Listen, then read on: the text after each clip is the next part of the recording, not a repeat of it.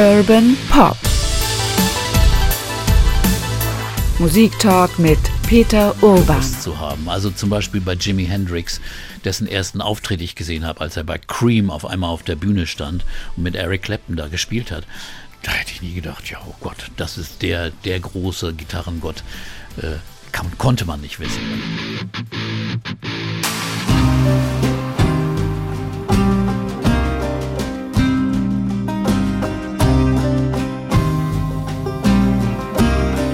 Herzlich willkommen zu dieser zweiten Sonderfolge von Urban Pop Musik Talk mit Peter Urban zum zweiten Geburtstag unseres Podcastes und zwar wieder mit euren Fragen. Was ihr schon immer mal wissen wolltet von Peter, das habt ihr uns ja geschrieben in vielen, vielen E-Mails. Die habe ich hier alle vor mir liegen. Wir hatten schon eine erste Fragerunde. Die müsstet ihr auch finden, wenn ihr geguckt habt da in der ARD Audiothek. Ja, wir fangen gleich wieder an, Peter. Mein Name ist Oke Bandixen und ich arbeite in der, in der Kulturredaktion und ich habe das alles hier sortiert für dich. Ja, die, die Fragen, die beim ersten Mal kamen, die waren ja, wie du arbeitest, wie du dich vorbereitest für diesen Podcast, wie es war eben, wenn man Leute mh, ja immer wieder getroffen hat. Die zweite Fragerunde fängt damit mal an, mit einer Frage von, von Gudrun. Die hat eine, eine lange Frage gestellt, aber eine sehr interessante, finde ich. Und zwar ist dir in deinen jungen Jahren, als du die Gelegenheit hattest, viele Sängerinnen und Sänger und Gruppen live zu hören, mal bewusst geworden, was für einen großartigen Musiker du da vor dir hattest? Also wo du nachher dachtest, Mensch, den habe ich ja schon mal gesehen und da wusste ich schon, da wird was Großes draus. Hat man solche Überlegungen? Ja, das ist eine sehr, sehr gute Frage. Im Nachhinein weiß man das oft nicht. Aber bei vielen habe ich gedacht, ja, das ist jetzt ganz toll, findet man wunderbar. Aber welch weltbewegende Bedeutung die dann gehabt haben, das hätte man nicht geahnt. Also ich glaube, das kann sich keiner so richtig äh, zutrauen, das gewusst zu haben. Also zum Beispiel bei Jimi Hendrix, dessen ersten Auftritt ich gesehen habe, als er bei Cream auf einmal auf der Bühne stand und mit Eric Clapton da gespielt hat.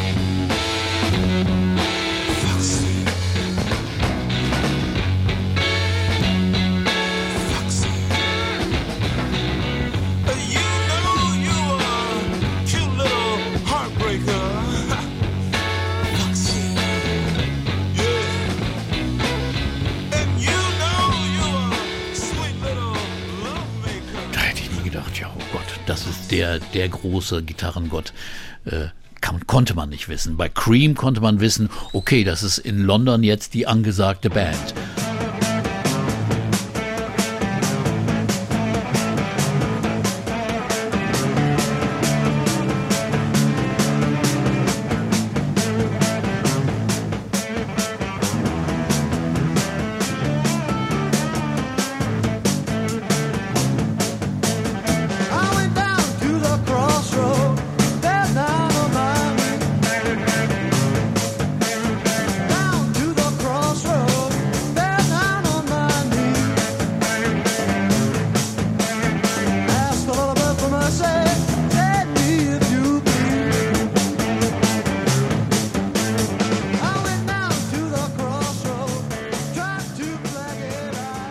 Dass die dann weltweit, äh, besonders in Amerika, überragend Millionen, Millionen von Platten verkauft hätte oder Fleetwood Mac oder sowas, das konnte man echt nicht ahnen. Das war schon echt eine Überraschung. Also insofern traue ich mir nicht zu, äh, bei jedem zu wissen, ey, das wird man Star oder nicht. Das sollte man gar nicht von sich glauben. Mm, ich, ich wüsste gerne trotzdem noch mehr darüber. Und zwar ist es denn natürlich hängt so eine, wir mhm. haben das ja in unseren Folgen auch immer eigentlich so aufgeblättert, die, die Geschichte einer, bei einer Band oder einer Sängerin, eines Sängers, eines Musikers hängt ja von vielen Umständen auch ab. Richtiger Produzent, ja. richtiger Zeitpunkt sozusagen, aber du musst doch womöglich gesehen haben, da ist irgendwie Potenzial, da ist ein Talent irgendwie da. Wie ist das manchmal? Ja, also ich habe schon gemerkt, also wenn ich junge Künstler interviewt habe, zum Beispiel, ich es war 85, Susan Vega die kannte niemand. Und dann äh, äh, kriegte ich die Platte und dann kam sie nach Hamburg und dann, die muss ich unbedingt sprechen. Even if I am in love with you, all this to say, what's it to you? Observe the blood, the rose tattoo of the fingerprint on me from you. Other evidence has shown that you and I are still alone. We skirt around the danger zone and don't talk about it later. Marlena watches from the wall. Her mocking smile says it all as she records the rise and fall of every soldier passing. But the only soldier now is me. I'm fighting things I cannot see. I think it's called my destiny, but I am changing, Marlena on the wall. Und da spürt man schon, also da ist was Besonderes. Das, wie erfolgreich das dann wird, hängt ja nicht von mir ab, sondern von vielen Umständen. Kommt sie ins Fernsehen, hat sie eine gute Plattenfirma, hat sie einen guten Promotion-Background. Aber dass da ein Riesentalent ist, das merkt man schon. Ob das dann erfolgreich wird, weiß man nicht. Aber das habe ich schon gemerkt. Da habe ich ja so viele Bands gesehen, wo ich dachte, Mann, die sind gut. Free, das war eine Band, also mit äh, wunderbarer Musik schon, also äh, äh, damals so All Right Now und diese Dinge, die habe ich gesehen, da waren die noch ganz, ganz jung und dachte, boah, die sind aber gut.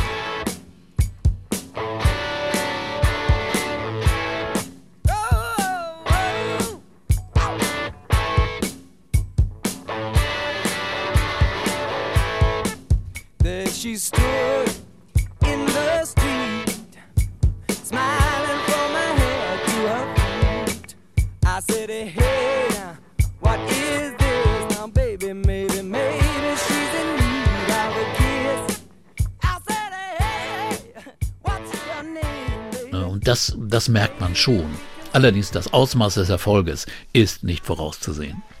Gibt es Leute, die du, äh, das ist auch eine Frage, die uns geschickt wurde, die du für überschätzt hältst eigentlich, wo man denkt, ach, die halten immer alle Kritikerinnen und Kritiker sagen immer so, ja, diese Band, die ist ganz bedeutend, weil, Punkt, Punkt, Punkt. Und wo man denkt, naja, so wichtig sind die gar nicht so gewesen. Es gibt ja so, so, so Lieblingsbands von Musikleuten. Ja, also das ist immer eine Geschmacksfrage. Und da ist es so, also manche Stilarten, die passen einem mehr als oder weniger. Ich bin nicht so einer, der unbedingt auf vielen Prog-Rock und Art-Rock-Bands steht.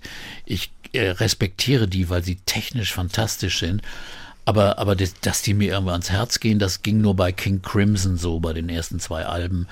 Aber sonst äh, gibt's immer wieder überschätzte Bands. Ich halt zum Beispiel Oasis für eine komplett überschätzte Band, äh, äh, die, die ein paar sehr gute Titel hatte, aber das war's dann auch. Der Rest ist Langeweile. Aber hauptsächlich äh, frotzelig und frech dahergespielt und hergeredet. Also das äh, mag viele jetzt irgendwie sauer machen, aber, äh, aber sonst würde ich sagen, macht's immer einen Unterschied. Mag man das, mag man das nicht? Äh, denn ich meine, ich finde vieles für überflüssig, aber das ist ja mein, meine, meine eigene Meinung oder mein Geschmack. Für andere Leute bedeutet es viel. Insofern, ich will da also gar nicht respektlos sein. Da muss man jeder seine eigenen Lieblinge finden. Helmut aus Oldenburg hat uns noch eine Frage geschickt und zwar, wie es ist, wenn das Mikrofon aus ist. Wenn du Leute interviewt hast und das Mikrofon ausgeht. Das ist ja so ein Effekt, wo man im Grunde genommen manchmal denkt als Interviewer, also wenn ich das aus meiner Erfahrung sage, so, oh, mache ich nochmal schnell an. Oder? Wie ist das? Ja, manchmal, man lässt es am besten weiterlaufen. Einfach so, man tut so, als ob man es ausmacht. Nein, das ist natürlich gemein. Aber also man redet dann zum Beispiel gerne an, rede ich dann, habe gerne über, über so musikalische Deta Details geredet oder über persönliche Sachen, so wo er jetzt lebt und wo er, Sachen, die man im Interview nicht unbedingt bespricht und wo er das produziert hat, mit welchen Musikern und so, so mehr in Details gehen. Und das waren dann oft sehr, sehr erhellende Gespräche für mich persönlich. Äh, also fürs Interview wäre das vielleicht nicht so wichtig gewesen. Aber manchmal kommen auch schon Sachen raus, wo man merkt, oh, der hat jetzt mal sich ein bisschen verstellt und jetzt kommt der wahre Mensch raus. Das kann schon, schon manchmal auch ein bisschen unangenehm sein, wenn zum Beispiel dann Kommentare kommen über den Kollegen oder den Kollegen, den man do, also er findet zum Beispiel dann den, den Partner in seiner Band blöd. Das sagt manchmal auch schon jemand oder seinen Produzenten oder seine Plattenfirma, die wieder Scheiße gebaut hätten. Also das sagen sie dann nicht im Interview, sondern danach. Und äh, dann ist es ganz gut, dass man es nicht aufgenommen hat. Ja, das ist eigentlich ganz gut. ne? Und eine ganze Reihe von Fragen haben uns auch erreicht zum ähm, Eurovision Song Contest. Das kann ja eigentlich gar nicht anders sein.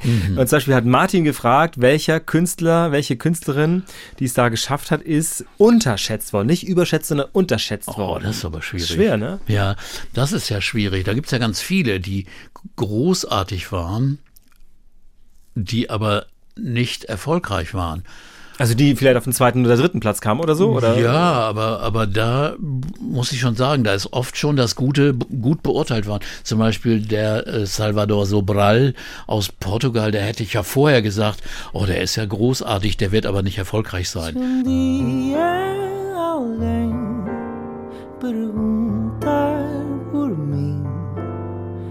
diz que vivi para te amar.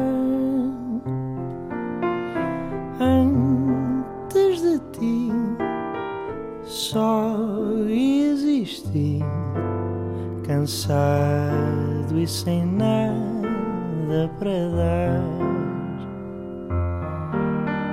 Meu bem, ouve as minhas preces, peço que regresses, que me voltes a querer.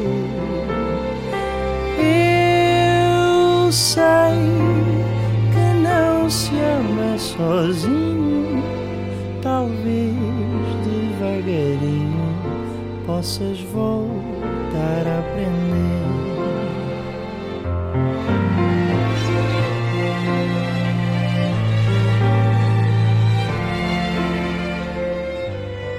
Wieder so ein Fall, da hätte ich nie im Leben geglaubt, dass der da gewinnt.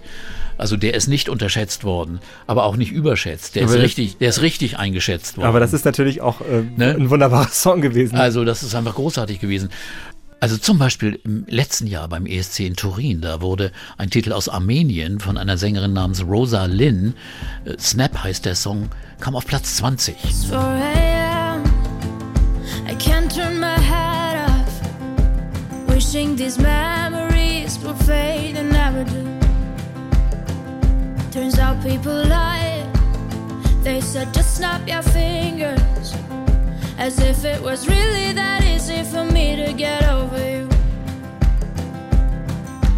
I just need time. Snapping one,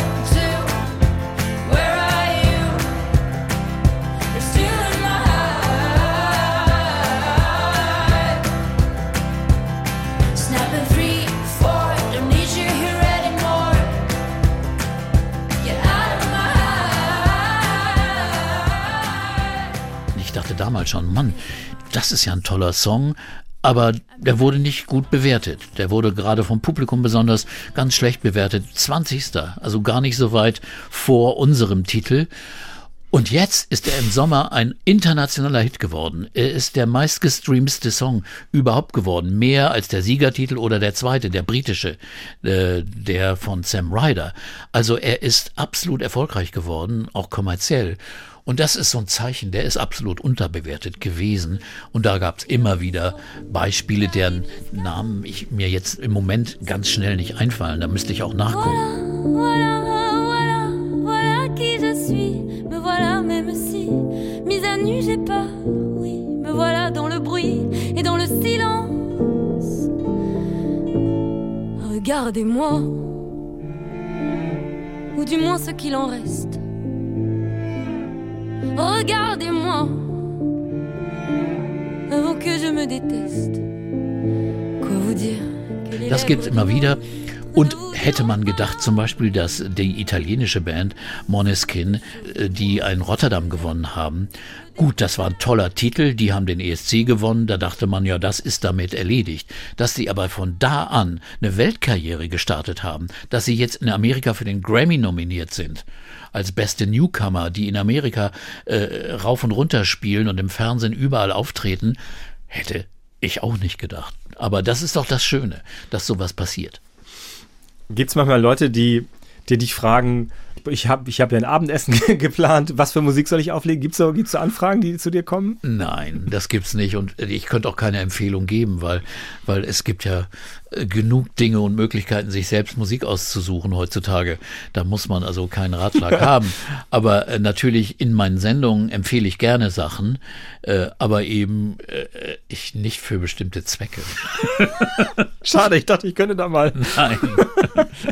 Ähm, und dann hat, hat Martin noch eine Frage gestellt, die ich auch sehr interessant finde. Und zwar, äh, ich habe ja schon in dieser Vorbereitung äh, beim Aufruf habe gesagt, ob, ob du einen Lieblingskonzertsaal hast. Und er fragt jetzt, ähm, ob du bei so, so vielen Konzerten du ein paar hast. Er sagt sogar ein einziges, wo du sagen würdest, das war eins, das war quasi eins für die Ewigkeit. Da, da bin ich heilfroh, dass ich da war. Das war ein Moment, der irgendwie besonders gewesen ist. Ja, das ist natürlich auch eine ganz schwierige Frage.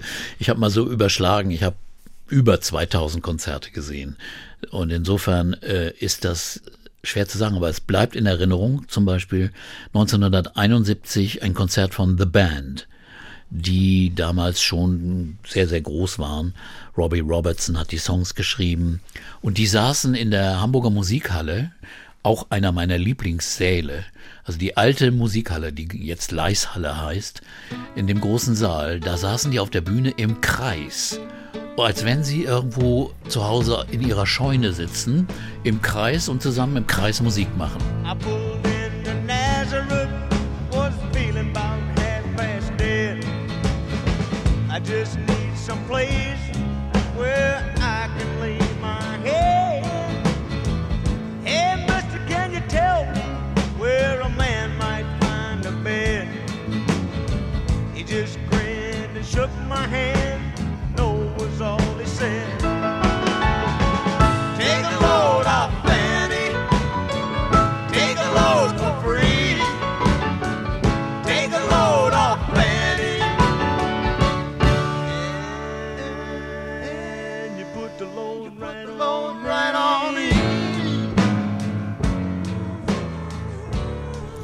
das fand ich so beeindruckend.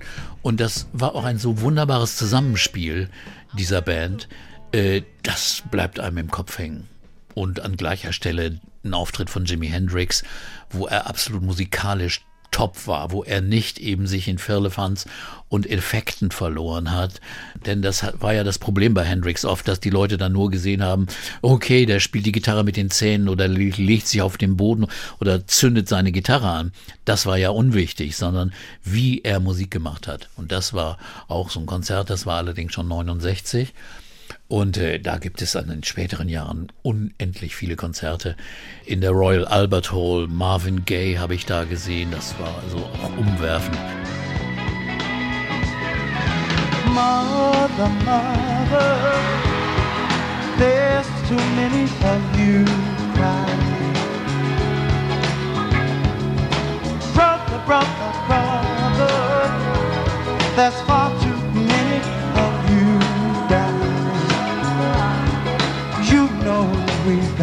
아.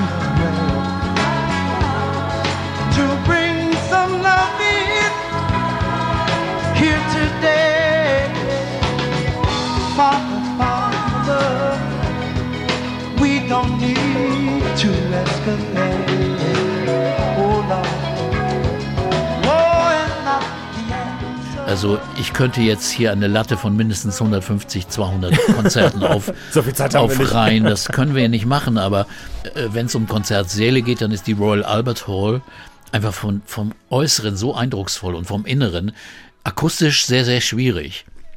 Aber äh, das äh, hängt dann immer vom Toningenieur ab, der da arbeitet. Aber, aber vom Ambiente fantastisch. Ja, und, und eine Frage habe ich auch noch nicht beantwortet bekommen, die ich selbst gestellt habe, und zwar die lauteste Band. Das ist, klingt natürlich lustig, aber das ist ja auch ein bisschen Berufsrisiko, ne? Dass man irgendwie in laute Konzerte geht. Ja, als Musiker selbst, der immer vor einem Verstärker gesessen hat, äh, der hat schon einen Hörschaden, den habe ich sowieso. Und dann sage ich aber Folgendes, wenn es zu laut wurde, dann bin ich immer rausgegangen. Also ich hasse es, wenn Musik zu laut ist. Und das ist, passiert ja besonders in kleineren Sälen, also so im, in der großen Freiheit oder im Docks oder, oder selbst äh, in der Elbphilharmonie sah ich ein Konzert von brasilianischen Musikern, wo man eigentlich Sensibilität erwartet. Und der Soundmixer hat die so äh, äh, ausgesteuert, als wären sie in einer 10.000 Mann Halle. Und wenn Soundmixer das machen in zu kleinen Sälen, dann ist es brutal und dann hat es mit Musik auch nichts mehr zu tun. Und normalerweise gehe ich dann raus vor die Tür oder gehe weg. In der Musik, in der Elbphilharmonie konnte ich nicht weggehen, da musste ich mir nur die Ohren zuhalten, denn an selber Stelle habe ich zum Beispiel auch Popkonzerte gehört, die fantastisch klangen. Man muss es nur können. Man muss den Raum ausmessen, man muss sich darauf einstellen und muss sensibel das machen. Aber manche dieser Soundmixer hören einfach nicht mehr richtig. Ach so, die hören auch nicht. Deswegen Nee, das und so- genau, und die machen das Okay. dann so laut und die denken, ja, wir werden in der, in der Stadionhalle, in der großen Halle und ziehen alles auf und das ist gruselig. Also das habe ich immer gehasst. Da hast du schon die nächste Frage äh, beantwortet, die ich auch noch hätte. Und zwar, Also beim Fußball bleibt man ja, bis das Spiel zu Ende ist. Einige machen das auch nicht, wie man ja manchmal dann auch sieht, wenn, wenn man äh, fern, fern sieht oder guckt, dass da Leute gehen, wenn das irgendwie das 1 zu 1 doch schon durch ist oder so. Aber bei Konzerten, bleibst du bis zum Schluss oder äh, hast du schon beantwortet? Wenn es zu laut ist, gehst du, aber gehst du da auch, wenn du das Gefühl hast, ich habe eigentlich alles gesehen, was ich hier sehen muss? Oder muss man auch als Journalist das dokumentieren, wahrnehmen, was da bis zum letzten Zugabe los ist? Also ich bin immer jemand gewesen, der meistens oder gerne bis zum Ende geblieben ist, weil ich immer wissen wollte, was gibt's noch als Zugabe, kommt da noch was Besonderes und so weiter. Ich kenne aber ganz viele Kollegen, Journalisten, die nach ein paar Titeln einfach rausgegangen sind, weil sie dachten, ja, wir kennen das schon oder das finde ich nicht seriös, das finde ich unprofessionell, weil es kann immer noch mal was passieren, es kann sich immer ein Sound noch verbessern, es kann eine Qualität entstehen in einem Konzert, die anfangs nicht da war. Also das muss man schon sich bis zu Ende angucken. People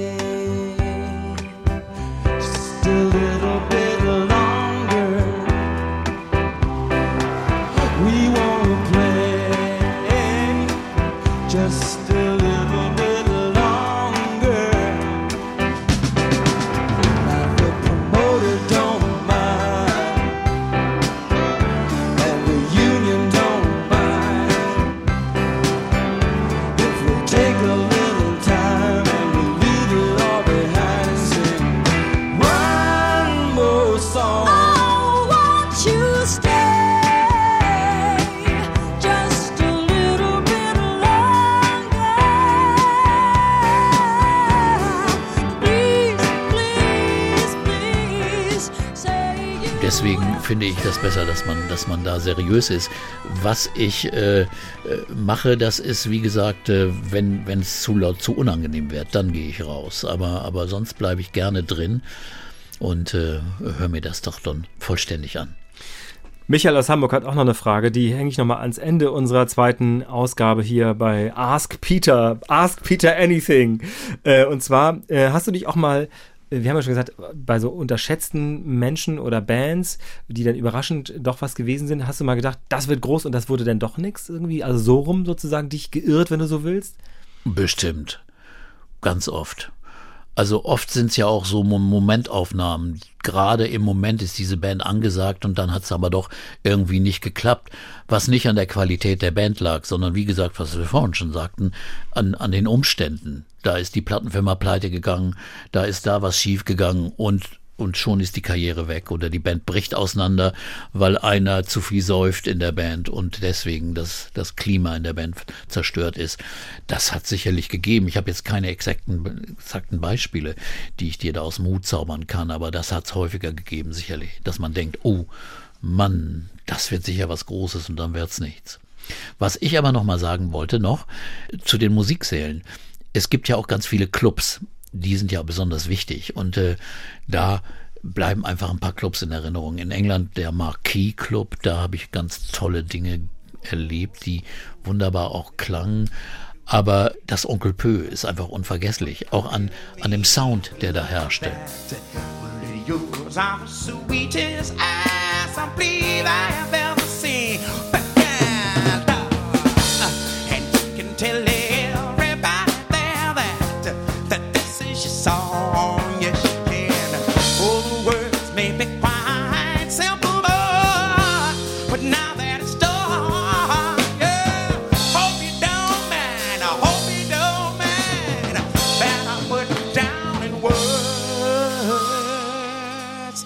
Lag auch daran, dass Onkel Pö war vollständig aus Holz. Und äh, das ist immer das beste Material, um, um für Musik da zu sein. Das vibriert mit, das, äh, äh, äh, da halt das nicht so ab wie auf mit Betonwänden. Und das hatte also Holzfußboden, Holzwände, eine Holzbühne. Und das klang einfach so wie im Wohnzimmer. Und das ist immer der beste Eindruck. Musik, wenn man die so wie zu Hause hört, dann äh, hat man einen idealen Zustand. while you are in my world.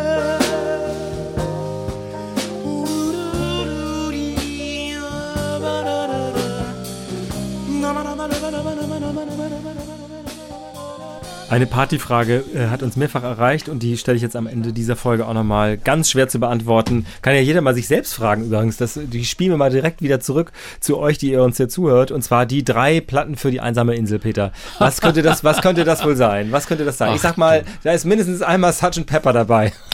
Ja, gut. Äh, Sollen es bekannte Sachen sein, offensichtliche Nein, Sachen? nein oder? es, ist, es ist offenbar, also es ist so, dass, ähm, ich weiß gar nicht genau, in diesem Stapel habe ich nicht genau mal gesehen, wer uns diese Frage geschickt hat. Entschuldigung dafür.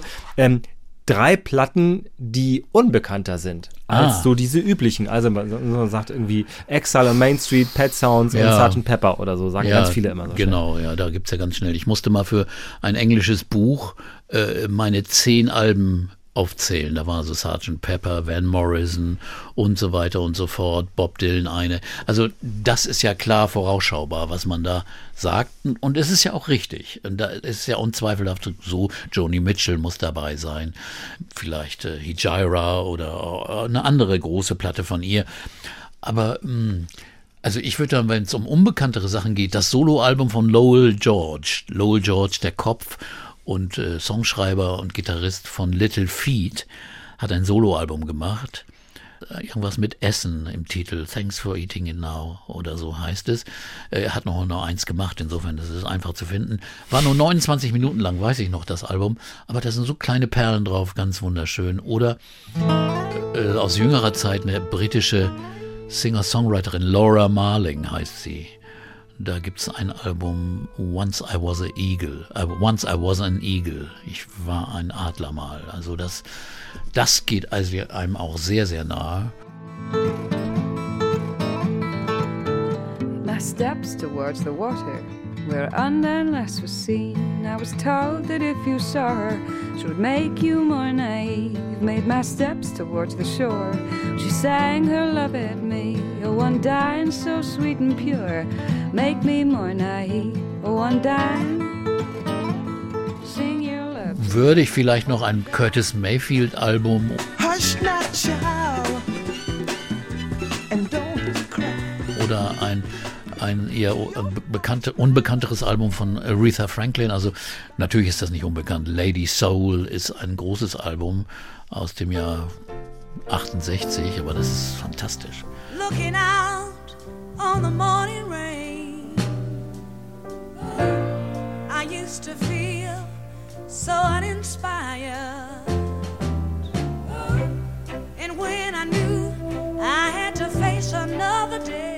Sowas äh, könnte man sich da schon vorstellen. Aber ich würde dann doch schon mindestens 500 andere Platten auch noch mitnehmen. Aber ich glaube, das sind schon mal ganz tolle Tipps. Ähm, Ich glaube, das hat sich ja, diese Frage hat sich ja wirklich gelohnt, muss ich sagen. Das ist ja, das höre ich mir nachher mal gleich alles an, das muss ich ja sagen. Vielen Dank.